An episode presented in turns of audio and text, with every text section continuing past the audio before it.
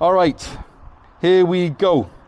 Straight into the scripture. You have it on your trifold. Um, if your brother sins against you, go tell him his fault between you and him alone. If he listens to you, you've won your brother over, or you've won your brother. If he won't listen, take one or two others with you, so that by the testimony of two or three witnesses, every fact may be established. If he doesn't pay attention to them, tell the church. If he doesn't pay attention even to the church, let him be like a Gentile and a tax collector to you. Truly I tell you, whatever you bind on earth will have been bound in heaven. Whatever you loose on earth will have been loosed in heaven again. Truly I tell you, if two of you on earth agree about any matter you pray for, it will be done for you by my Father in heaven. For where two or three are gathered together in my name, I am there among them. Matthew 18, 15 to 20. This is the word of the Lord. Let's say thanks be to God. Thanks be to God. Now, this might sound like a strange full launch message or a strange back to school message. I mean, just a chapter earlier is the account of the transfiguration of heaven literally coming to earth. That would have made a good full launch message? Or how about Matthew 17 20, uh, having faith the size of a mustard seed? Again, another great full launch message. Or even Matthew 18, verse 4, where Jesus tells us to welcome children in his name. These are great texts for a back to school message. And yet we're stuck with Matthew 18, 15 to 20, this passage that causes us I'm looking at you and I'm looking at me causes us so much tension because we never really live it out, right? So thank you, Revised Common Lectionary, for this being our passage today. And yet, I think perhaps this passage is perfect for going back to school or work or whatever season we're in. And here's why. Because conflict is going to be on our horizon if it's not already there. We're, we're going to be offended by people. We're going to be wronged. We're, we're going to be triggered. We're going to be hurt. And how we deal with that offense as disciples of Jesus, according to Matthew 18, is actually super important. Because if you don't deal with the offense right, it tends to follow you like a shadow for years. And uh, I cannot even begin to guess the number of friendships and families that I've seen torn apart by unresolved conflict and unacknowledged offense. You sweep the bad feelings under the carpet, and sure, you know, you might trip over them every now and again, but you learn to live with them and you learn to avoid that kind of problem spot on the floor so you don't trip. Or, on the other hand, if you're not a sweeper under the carpet, maybe you're a social media outrager where the slightest offense is dealt with a massive flailing of limbs and instant cancellation and preaching to the choir, campaigns of hate speech and nastiness and zero grace. Hashtag outrage. And if we're honest, neither of these responses are truly satisfying. When you ghost someone, who offended you, that's not satisfying. And when you blast them, on the other hand, that's not satisfying. Maybe it's satisfying initially, but the regret quickly kicks in, right? Neither of them work long term, either ghosting someone or blasting them. Neither works long term. So, might it be that Jesus, the eternally wise Son of God, has something worthwhile hearing as we step into this new season? Now, to help me understand this passage, I actually broke down Matthew 18, uh, 15 to 17 into a flow chart on a piece of paper. And here it is. And what I hope is that this might help us track with what Jesus is commanding. Can people see this, this thing? Can you, is it high enough? I know it's small, but is it high enough? I can bring it up onto the stage. Let me do that. There we go. All right, here we go. This is a school lesson time. This is old school. It's not one of those smart boards. This is called a piece of paper that I have uh, written on. Okay? So, this is what we will be using to kind of track with the passage. Um, so you start at the top with someone who has sinned against you. Another Christian has done something to wound you, to hurt you, to injure you. You cannot believe that they did what they did. You cannot believe they said what they said. Then this flows down into two options. There we go. This then flows down into two options, which is you can tell them alone or you don't tell them. Okay, those really are the two options. And as we see, if you choose not to tell them, then the process stops dead. This is the end of the process. Don't tell them, that's it. You've chosen to sit on it, you've chosen to internalize it, you've chosen to absorb it, which, as any of our psychotherapists in the church would say, isn't very healthy, uh, but it is an option. And if you choose, but if you choose to tell them alone, notice this is not telling all of your friends, it's telling them alone, then uh, this flows down into two more options. Okay, they listen to you or they don't listen to you. Now, at this point, I want us to jump down to the bottom of the flow chart. Right at the bottom of this process is this box that says, You have won your brother or you have won your sister. You have won your brother or your sister. And why this is important is because this is the goal of the whole process is to win your brother or your sister, to win your sibling in Christ over. The goal of Matthew 18 is not to let them have what's coming to them. It's not to try to get as many people on your side before they do so that you can beat them in the court of public opinion. It's not even to vindicate yourself. That's not your goal. The goal is to win your brother or sister. And just so we clear, just so we're clear, I don't mean win against your brother and sister. It's not a competition. It's not about winning over them. It's about winning them over. Okay, let's say that all together. It's not about winning over them, it's about winning them over. One more time. It's not about winning over them, it's about winning them over. Okay, good. It's about re- redesignating them in your mind from being, quote unquote, the enemy to being a teammate or a family member who has hurt you. And those are two very different things the enemy versus someone, a family member who's hurt you. So we have at the bottom of this flow chart, uh, you've won your brother and, or sister. That's the goal. Now going back up the flow chart uh, to where it says they listen to you or they don't listen to you. Um, if they listen to you when you approach them one on one, then you get to jump all the way down the flowchart to the bottom where it says you have won your brother. Okay? It's like snakes and ladders, right? You get to shoot all the way down, result, success. And the flowchart ends. However, if they don't listen to you, then you have the next stage um, or the next level. Now, yeah, before looking at this one, we do have one caveat, or one thing that I do want to say to you, it's, it's a caveat that's important to note. And here's what I want to say to you. If someone has hurt you in the sense that they have abused you physically or sexually through violence or through coercion, then do not approach them individually.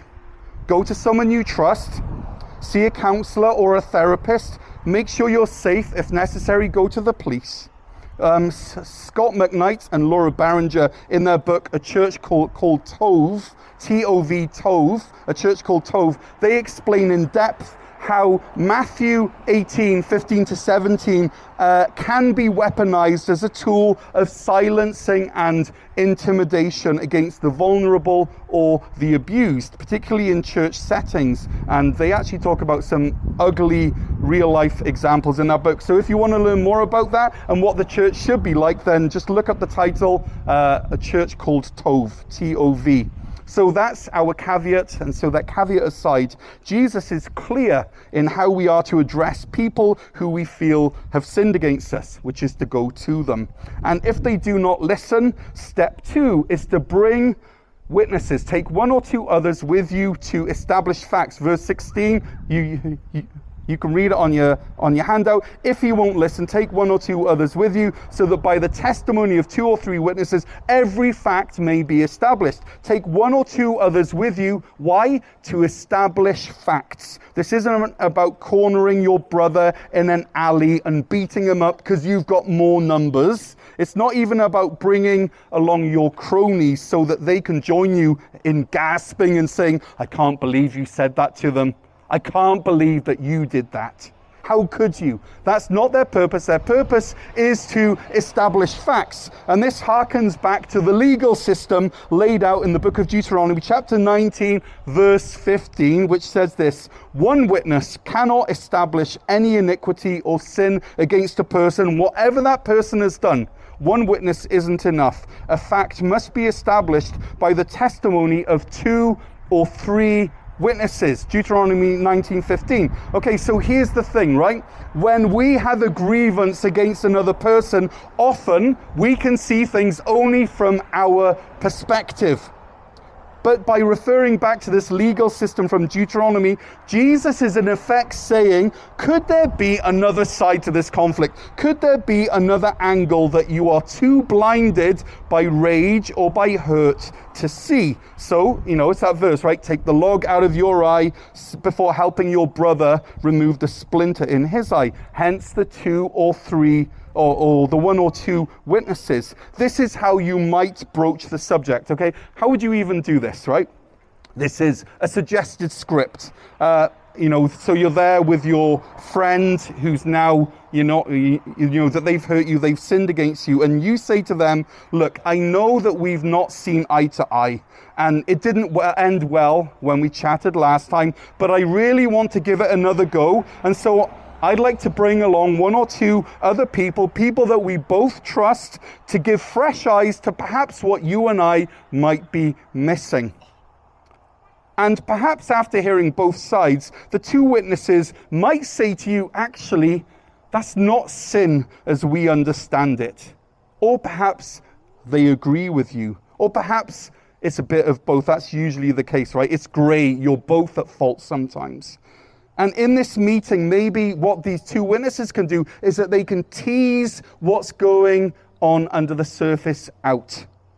They will, they will bring some perspective that often we lose in the heat of the battle, the pain of being hurt. The number of times that I've had to go back to my family, even over this weekend, when I'm so angry, I say something I shouldn't have, and then I come back to them and go, My perspective was wrong. Okay, I'm sorry. Okay, so let's say after this meeting with the three people, with the person you're um, not seeing eye to eye with, these one or two witnesses, that you are exonerated, you are totally in the right, and the other person is totally in the wrong. That's what you want, right? Is for you to be totally in the right, the other person to be totally in the wrong, and the witnesses to agree. Well, if that is the case, then by dealing with this conflict respectfully, what you have just demonstrated to your opponent is wisdom and grace. And once again, at that point, the ball is in their court. They can choose to engage and apologize and make amends, in which case, you've won your brother and sister, okay? Snakes and ladders. Or they can, as verse 17 says, they do not pay attention to the group, okay? And so the flowchart continues. Next step, tell the church. So on that note, I'd like, uh, no, I'm joking. I have if, verse 17, if he doesn't pay attention to them, tell the church. And just to keep in mind that the whole process, uh, the whole point of this process is is to win your brother or your sister. And one writer says this, okay? Jesus speaks here um, not of honest differences of opinion, but of a fellow Christian who quote unquote sins against you. Such sin would include the offenses summarized in the Ten Commandments, but one might extrapolate it to mean any self serving behavior that breaks the unity of fellowship in Christ. When church members in, injure one another, it's not merely an individual personal offense. This is important for you to hear. It's not merely an individual personal offense, it's a theological matter, harming the body of Christ. Each step is outlined by Christ. Um, and is to be undertaken in the hope of healing and restoration. The hope of healing and restoration. And now we're telling the church. But don't forget that all these previous steps have taken place in order to avoid this one, right? Now, I'd be surprised if any of us read this advice to tell the church and we're like, yeah, that makes sense. If someone's offended me and I've gone to them personally and no joy, and then I've taken along one or two others, no joy, then the next step is to slot in a bit of public naming and shaming on a Sunday morning, sandwiched it between the two worship songs. right? In fact, Pastor, could you set aside a few minutes next week for me to publicly air my grievance before we sing How Great Thou Art? Would that work? Okay? and then, of course, I stand up on stage and it's Good Morning Church. Our upcoming events are Youth Kickoff September the 10th, and the downstairs children's classrooms are open. And I lent Scott Norris 100 bucks, and he's refusing to pay me. I've gone to him repeatedly, and now I have to come to you. Where is Scott? He was all there, okay? I'm, now, I'm using this example because this is the context of church as we think about, right? Sunday morning between 10 and 11.15 a.m. But is this what Jesus is thinking? Is this what Jesus is talking about? In, in fact, as I was reading this passage the first time, the first thought I had, and I shared with Wendy, and she had the same thought, was Jesus is talking about the church. I thought the church began in Acts chapter 2 with the coming of the Holy Spirit at Pentecost. Isn't that when the church began? Why is Jesus talking about the church, which is a post Christ concept? Well, the word that Jesus used is the word ecclesia. Ecclesia. He uses it only twice uh, here and in Matthew 16. You know that verse where he says, uh, You are Peter, and on this rock I will build my church, and the gates of Hades will not overpower it. Okay, that is where Jesus talks about the ecclesia. In that same passage, he says, Whatever you bind on earth will have been bound in heaven, whatever you loose on earth will have been loosed in heaven. And interestingly, Jesus uses the same words in this passage if he doesn't pay attention even to the church, let him be like a Gentile and a tax collector. Truly I tell you, whatever you bind on earth will have been bound in heaven, whatever you loose on earth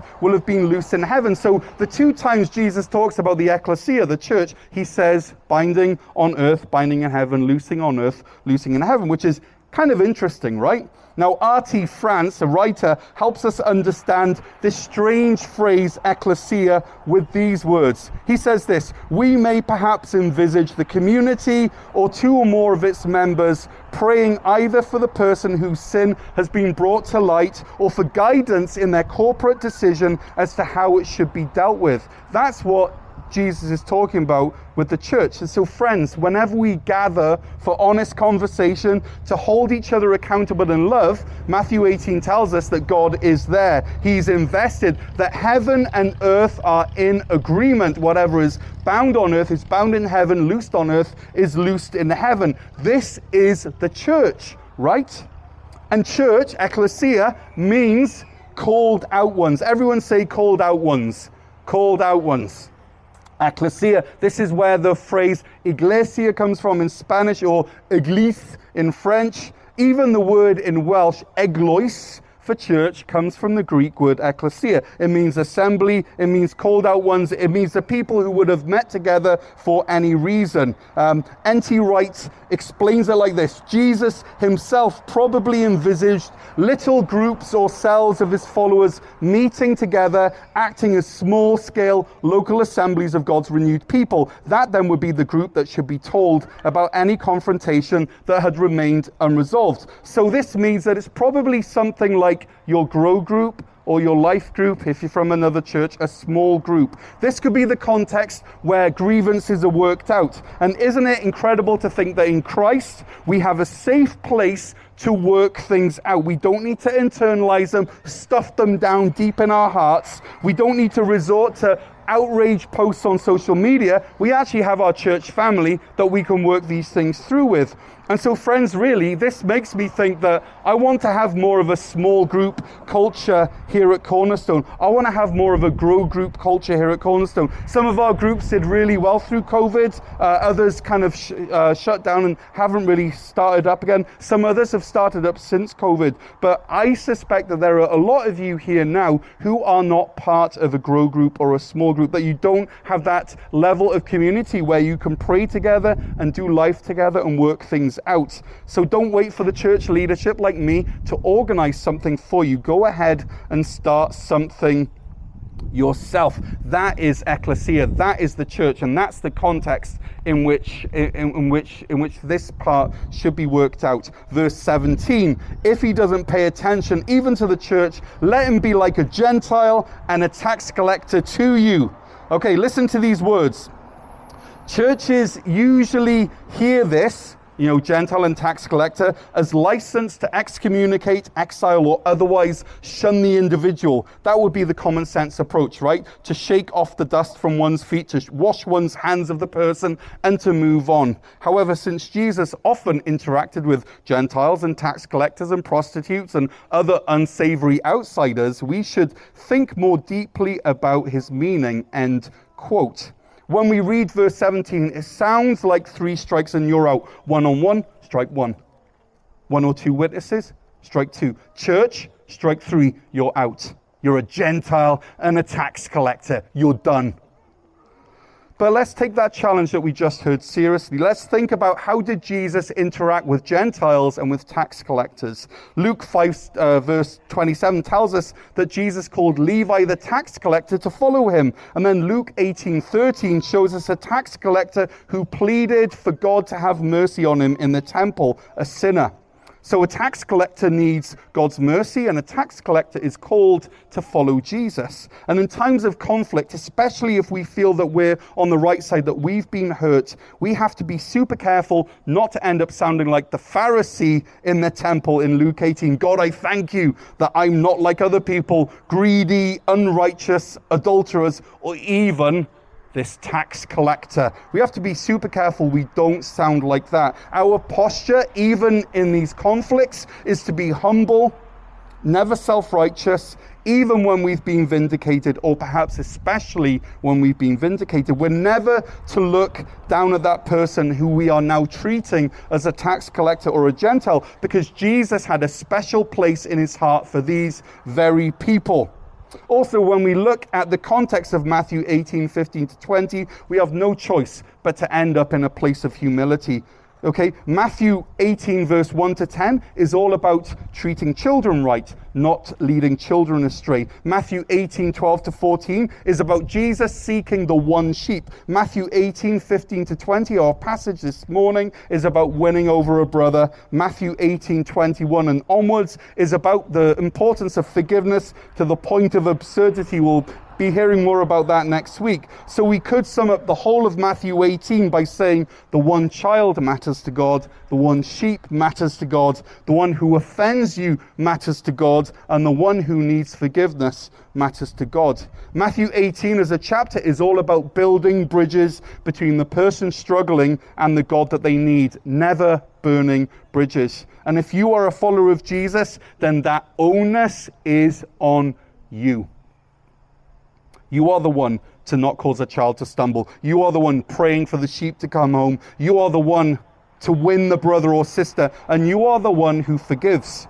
And so I hope that we never stand in the way of a sinner, even someone who's wronged us, a Gentile or a tax collector, finding repentance and reconciliation with God.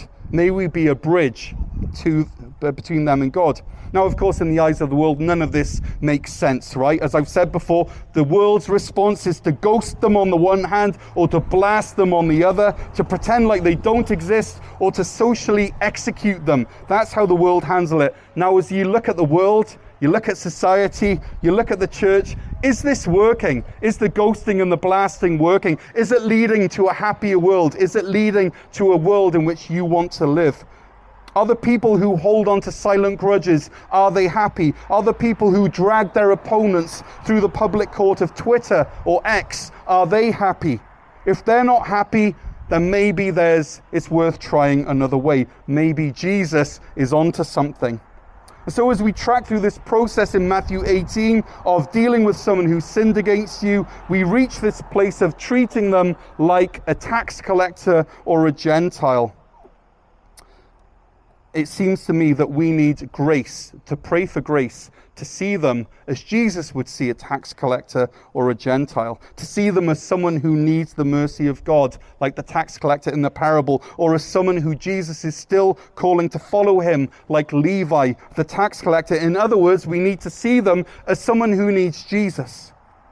And if by their continual refusal to engage, they're actually showing that they might not be a brother or sister in Christ, then perhaps our job is now, choo- now moves to evangelism, to winning them to Jesus, because they need to maybe hear the gospel. They, they need Jesus. Now, someone said to me, and I can't remember who, uh, they said to me that, that when they're faced with family members who aren't Christians and who don't act like Jesus, when people in their family say hurtful things to them, when faced with people like this, they ask themselves this question why should we expect someone who's not a Christian to act like Jesus?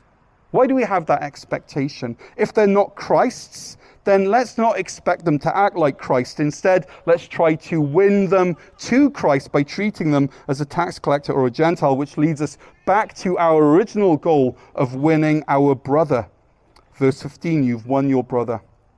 So, Jesus has outlined a pretty specific set of instructions about how to a- approach the situation when someone sins against you. And we've also observed that we don't see this happening a lot in the local church. And I think maybe rather than filing it under rubbish or irrelevant, maybe, maybe we should take it to heart. Wouldn't that be a crazy idea? I mean, even if we just look at step one, going to the person who sinned against us, I wonder how many conflicts that would resolve. How many grudges that would scrub away. If you're in conflict with someone, you struggle to see their humanity, right? You see them as the enemy. They're now a caricature. They're just that one thing. They're the person who said that thing to you. They aren't anymore, you know, they're, they aren't complex anymore. They're just a simple thing. They are the enemy.